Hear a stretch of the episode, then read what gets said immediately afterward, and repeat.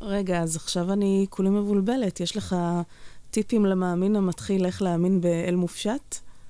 אני עם טיפים מתקשה לתת בעניין הזה, אבל אומר שהדת שלי היא מדעי הדתות, מה שמרתק אותי זה בעצם ההתפתחויות הדתיות, והאיחול היחיד שאני יכול לתת הוא שאיש באמונתו יחיה.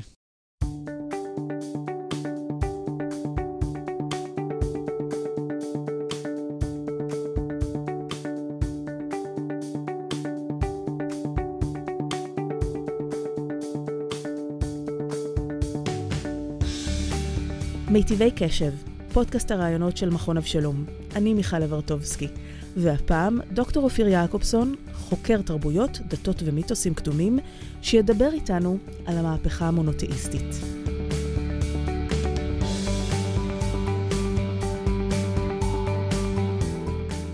תוכל להסביר לי, אבל לפני שאנחנו קופצים למהפכות, מה זה בדיוק מונותאיזם? בדרך כלל אנשים תופסים, מבינים מונותאיזם כאמונה באל אחד. ההגדרה הזו אומנם אה, נכונה, היא ההגדרה המילונית, אבל היא איננה מדויקת. למעשה ההגדרה המלאה יותר לא תהיה אמונה באל אחד, אלא אמונה בקיומו של אל אחד בלבד. ההגדרות השונות נבדלות זו מזו, שכן האמונה המוטאיסטית כוללת ביטול של יתר האלים. בין שתי ההגדרות הללו יש גם מספר שלבי ביניים.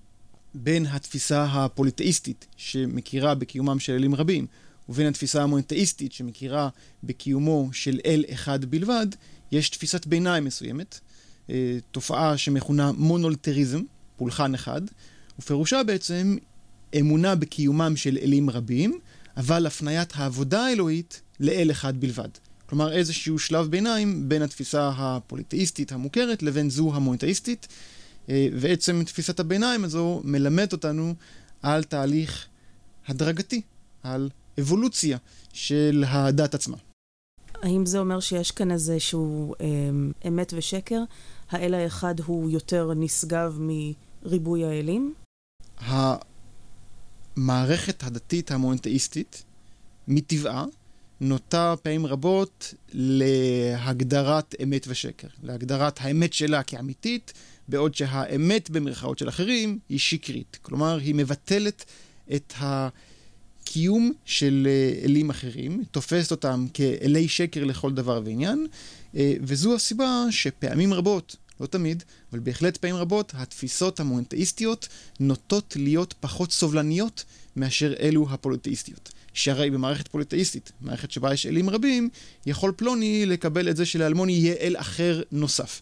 במונותאיזם, בו קיים אל אחד בלבד, קשה להכיל את זה שלאלמוני יהיה אל אחר, שהוא הרי אל שקר, ולכן צריך לבטל את האמונה בו, ואולי אפילו לפגוע בזה שמאמין באותו אל שקר. כיום מנסים להציג שני מודלים uh, תיאורטיים באשר להתפתחות המונותאיזם. מודל אחד הוא המודל הסביבתי, המודל השני הוא המודל החברתי. המודל הסביבתי מבוסס על תפיסה שקובעת שהאדם איננו אלא תבנית נוף מולדתו. ג'וזף קמפל, אחד מחוקרי גדולי המיתוסים, סיפר ודיבר על כך שדווקא במרחב מדברי, במרחב שבו אין תכסית, במרחב שבו אפשר לראות כמעט עד האינסוף, אל האופק ומעבר לו, דווקא שם אנשים תפסו את האל ככל יכול וכל נמצא. לעומת זאת, קבע קמפל באזורים אחרים, כדוגמת יערות גשם, אזורים בהם אי אפשר להתבונן אל עבר האופק, המרחב האנושי נתפס כמצומצם ומוגבל, ובהתאם גם המרחב האלוהי נתפס ככזה. כלומר, יש כאן אמירה שלפיה העל-טבעי איננו אלא השלכה, פרויקציה של הטבעי. הדמיון האנושי מבוסס על הנוכחך, על המוחשי, על מה שהאדם רואה אל מול עיניו, ולכן קובע קמפל, דווקא במרחב המדברי החל המונטאיזם אה, לקרום עור וגידים. שם הוא החל, ואכן אפשר אה, להצביע ברמה היותר עובדתית שהרבה מה... האמונות הדתיות בהן הופיעו אלמנטים פרוטו-מונותאיסטיים כדוגמת אומנות נון פיגורטיבית, אומנות שתואמת את הדיבר השני, אה, לא לעשות אה, צלם ותמונה, אה, התפתחה דווקא המדבר. אפשר להזכיר את המדיינים, אפשר להזכיר את הנבטים, אפשר להזכיר את האסלאם, וכמובן את בני ישראל, ששורשיהם המדבריים מוכרים לכל. אז בעצם המדבר הופך את האדם לבעל יכולת חשיבה מופשטת? כך בדיוק קובע קמפל, שהמדבר אה, מעצים את יכולות ההפשטה של האדם, בהחלט. ומהו מה, המודל החברתי? אמרת שיש שני מודלים? המודל החברתי מתקשר לתהפוכות היסטוריות אנושיות. המודל החברתי מתקשר לשלבים היסטוריים בהם קמו לא רק ממלכות קטנות, אלא אימפריות אדירות. אימפריות ששלטו על מרחבים עצומים, מרחבים אותם אדם בודד כמעט לא יכולה לתפוס ולהכיל. כאשר כדי שנבין זאת, צריך לתאר את תפיסת האלוהות קודם להתפתחות החברתית הזו. האלוהות בעולם העתיק הייתה אלוהות טריטוריאלית. זה נשמע מוזר לבני אדם שחיים אה, במאה ה-21 ותופסים את האל ככל יכול וכל נמצא. אבל חשוב לציין שבעולם הקדום זו ממש לא הייתה המציאות, זו לא הייתה התפיסה האמונית. האל לא היה כל יכול ולא היה כל נמצא, ולמעשה הוא היה מוגבל. הוא היה מוגבל ותחום גם בתחומי שליטתו, אל גשם, אל פריון, אל מוות וכן הלאה, וגם הגבלה גיאוגרפית. לכל אל היה תחום השפעה מוגדר ומוגבל. כאשר אם האל היה שוגה ויוצא מחוץ לתחום שליטתו, מחוץ לתחום השפעתו, הוא היה מובס ומושפל על ידי אל אחר, שם היה תחום שליטתו שלו. אפשר לתת לזה דוגמאות אה, רבות ביותר, כאשר אחת מהן מתקשרת לתופעה של מה שאנחנו מכנים מקדשי גבול. אם נלך לתל שבע הקדום, אם נלך לתל ערד, מצודה יהודאית מימי בית ראשון, ששליש משטחה הוקדש למקדש. שליש משטחה של מצודה הוקדש למקדש, מקדש גבול לכל דבר ועניין.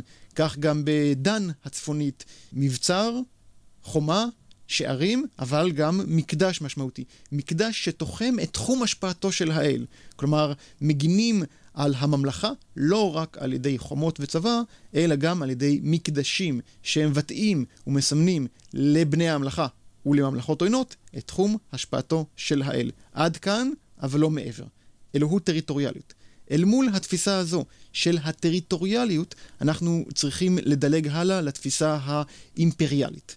אם התפיסה הייתה טריטוריאלית, ברגע שהתפתחו אימפריות, לפתע נתפסו אלים, אלי האימפריות, מורדוך, האל הראשי של בבל, אשור, האל הראשי של אשור, נתפסו לא עוד כטריטוריאליים, אלא כאט-טריטוריאליים, ככאלו שאין שום מגבלה על תחום השפעתם, כאלים אימפריאליים אם תרצי, או משם קצרה הדרך, לאלים אוניברסליים, אלים כל יכולים, אלים כל נמצאים, אלים שלא מוגבלים עוד על ידי קווים גיאוגרפיים כאלו ואחרים, ואין ספק שהמהפך הזה, האלוהות האימפריאלית, הייתה שלב נוסף שהשפיע והעצים את היכולת לדמיין, לתפוס אלוהות מונותאיסטית, אלוהות שמטבע הגדרתה איננה מוגבלת לא מבחינת אה, תחומי השפעה ולא מבחינת מרחבים גיאוגרפיים.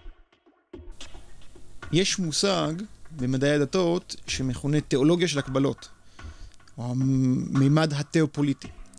המושג הזה קובע שיש מעין הקבלה עד כדי זהות בין המלך ועמו לבין האל. המלך נלחם כנגד אויביו וכנגד אויביו של האל, האל נלחם כנגד אויביו שלו וכנגד אויביו של המלך. אם המלך מנצח, הניצחון הוא לא רק שלו, הוא גם של האל. אם המלך וצבאו מפסידים מובסים, זה לא רק תבוסה שלו ושל צבאו, אלא גם של האל. כלומר, בקרב בין שתי ישויות, בין שתי המלכות, בין שני צבאות, המנצח הוא לא רק הצבא המנצח, אלא גם האלוהות המנצחת. צבא שהפסיד, פעמים רבות גרם לכך שאנשי הקבוצה המובסת הפסיקה להאמין באל שלהם ואולי קיבלה על עצמה את האל המנצח, שכן הוא חזק יותר, הוא עוצמתי יותר, הוא אל ראוי יותר. זו תפיסה שקיימת אה, ויש לה אה, ביטויים היסטוריים, אבל באשר למונותאיזם אנחנו רואים תופעה מעניינת, שכן המונותאיזם התפתח בעם ישראל. אנחנו מכירים ואין ספק שזוהי הפעם הראשונה שהופיע על במת ההיסטוריה מונותאיזם ברור, מובהק, אה, צרוף.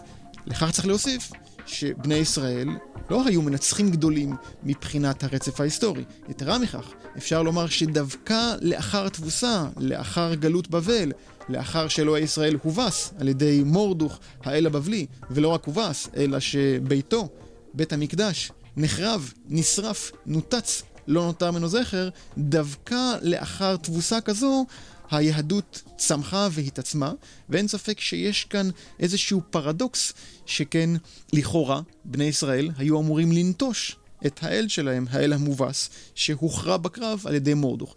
אבל יש כאן תופעה מרתקת, כשבני ישראל, אה, גולי בבל, ניסו להתעמת, ניסו לתת מענה למצב הבלתי אפשרי הזה, שהאל שלהם הובס. ונראה שניתנה כאן תשובה יחידאית, ככל שדעתי משגת בתולדות ההיסטוריה, תשובה במסגרתה בני ישראל הסבירו את התבוסה לא בשל חולשתו של האל, אלא דווקא בשל כוחו. נכנה זאת דיסוננס קוגנטיבי. הם האמינו באל ולא היו מסוגלים לקבל את חולשתו, ולכן הם הציגו את התבוסה כהחלטה שלו. הוא העניש את בני ישראל, הוא השתמש באלוהי השקר הבבליים, הוא השתמש בצבא הבבלי, במורדוך האלוהות הבבלית, ככלים, הם היו כליו של האל, והוא השתמש בהם כדי להעניש את בני ישראל בשל החטאים שלהם. הכל בידי האל, ודווקא מתוך חולשה, מתוך גלות, התפתחה והתעצמה התפיסה המונותאיסטית. אם ננסה למקם את אה, התפתחות המונותאיזם בוודאי כ, אה, כתופעה חברתית מובנית ולא רק כרעיונות שריחפו במוחותיהם או אה, בשיח של כמה כהנים, אנשי רוח בימי בית ראשון, אז אנחנו מדברים על סוף ימי בית ראשון, אולי בגלות בבל, אולי רק עם שיבת ציון. שם נולד המונותאיזם כפי שאנחנו מכירים אותו כיום, לא קודם. ההתפתחות של המונותאיזם לשאר העולם החלה בכמה שלבים. שלב אחד מתקשר לסוד קסמה. נראה שעוד בעולם הרומי, אנשי רומא, אנשי האימפריה הרומי, התעייפו אם אפשר לומר זאת כך, מהאלים הרומים. התעייפו מהקטנוניות שלהם, מהריבים שלהם, מחוסר המוסריות שלהם, וחיפשו משהו אחר. מקובל כיום לומר שאחד מכל עשרה אנשים באימפריה הרומית קיבל על עצמו ברמה כזו או אחרת אלמנטים יהודאים. הם התקשו לקבל את היהדות במלואה, הם uh, סלדו מהמילה שהייתה מבחינתם uh, פגימה בשלמות הגוף. הם uh, סלדו ממגבלות המזון, אוכל כשר ושאינו כשר, אבל רבים מהם נטו וקיבלו אלמנטים מסוימים מהיהדות, אבל היהדות עדיין הייתה קשה מדי עבורם, הם לא יכלו לקבל אותה. המענה ניתן על ידי זרם יהודי קטן, שצמח ולימים התנתק מהיהדות, אני כמובן מתכוון לנצרות. וחשוב לזכור שהנצרות אה, וישוע מייסדה נוסדה, נוצרה כזרם יהודי לכל דבר ועניין. ישוע קובע שהוא לא בא לשנות ולו אות אחת מספרי המקרא, הוא עצמו נולד יהודי, חי יהודי, מת יהודי, נקבר יהודי, הוקם לתחייה נוצרי. כלומר, ההפרדה, ההתפצלות בין היהדות לבין הנצרות החלה רק לאחר מותו על ידי ממשיכי דרכו.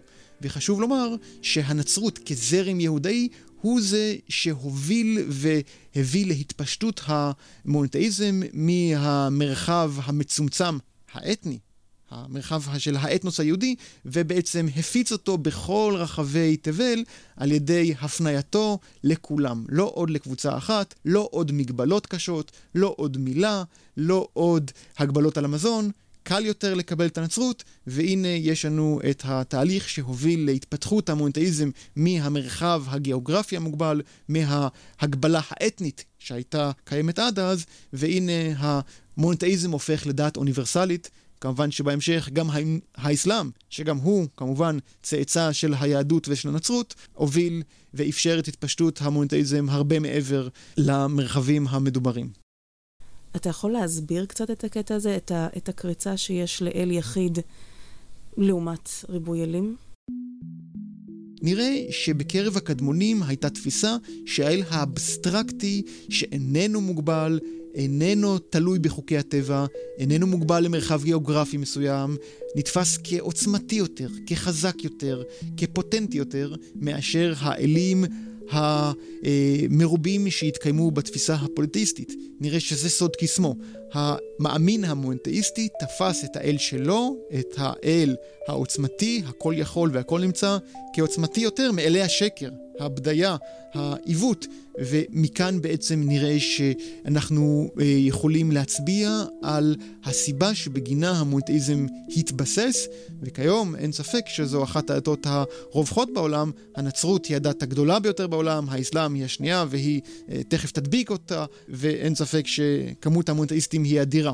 במזרח הרחוק התפיסות הן שונות. יצא מחקר שהצביע על כך שבהודו יש, ואני מקווה שאת יושבת, 330 מיליון אלים אה, בתת היבשת ההודי. זה כמובן בלתי אפשרי, נשמע אבסורדי לחלוטין, אבל זוהי המציאות. אבל למרות הפוליטאיזם בהודו, התפיסה ההינדית היא לא כל כך פוליטאיסטית טהורה כפי שאפשר לדמיין, ולעיתים גם שם אפשר למצוא רמזים לתפיסות מונותאיסטיות שרווחות גם שם. למרות עבודת האלילים לכאורה, למרות הריבוי הבלתי אפשרי, גם בתוך הריבוי הזה יש מגמות מונותאיסטיות, אה, ובעצם אין מקום בעולם שאין בו אלמנטים מונותאיסטיים, וגם ההפך.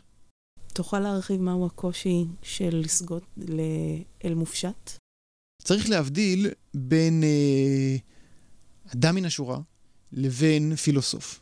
ייתכן שפילוסוף, בעל יכולות תודעתיות יוצאות דופן, בעל יכולת תפיסה אה, והפשטה אה, מורכבים ויוצאי דופן, ייתכן שאדם כזה יוכל לסגוד לאלוהות שאי אפשר לראות, ואי אפשר להמשיג, ואי אפשר לחוש, ואי אפשר לגעת בה.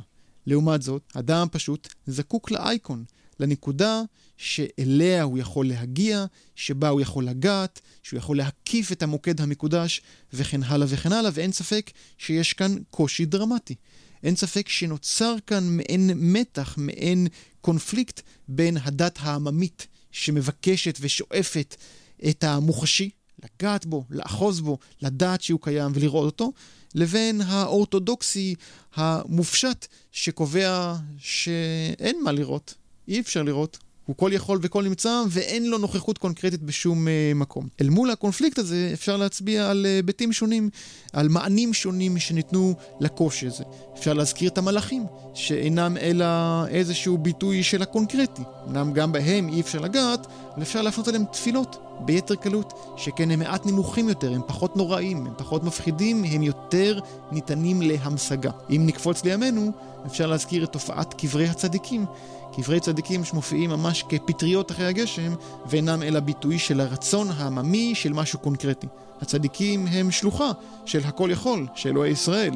אבל הנה, מאמינים רבים, בוודאי הפשוטים שבהם, פונים אל הצדיק במקום אל האלוהות. האלוהות כל כך רחוקה, כל כך מופשטת, כל כך בלתי מושגת, שאי אפשר לפנות אליה. לעומת זאת הצדיק נמצא כאן, אפשר לגעת, אפשר להקיף, אפשר אה, לבקש משאלות, בתקווה שאותו צדיק יהווה מעין צינור, צינור שיוביל את הבקשה ממנו אל הקדוש ברוך הוא, שיענה על התחינה. זה היה דוקטור אופיר יעקובסון, חוקר תרבויות, דתות ומיתוסים קדומים, שדיבר איתנו על המהפכה המונותאיסטית. אם אהבתם את אופיר, תוכלו לשמוע אותו במגוון הקורסים של מכון אבשלום. לעוד רעיונות מרתקים עם מרצי המכון, תוכלו לפנות ישירות לאתר שלנו. פשוט תקלידו בגוגל מכון אבשלום, אנחנו הקישור הראשון שמופיע, אני מבטיחה. תודה לצוות המכון ומכללת BPM, אני מיכל אברטובסקי, ניפגש במכון.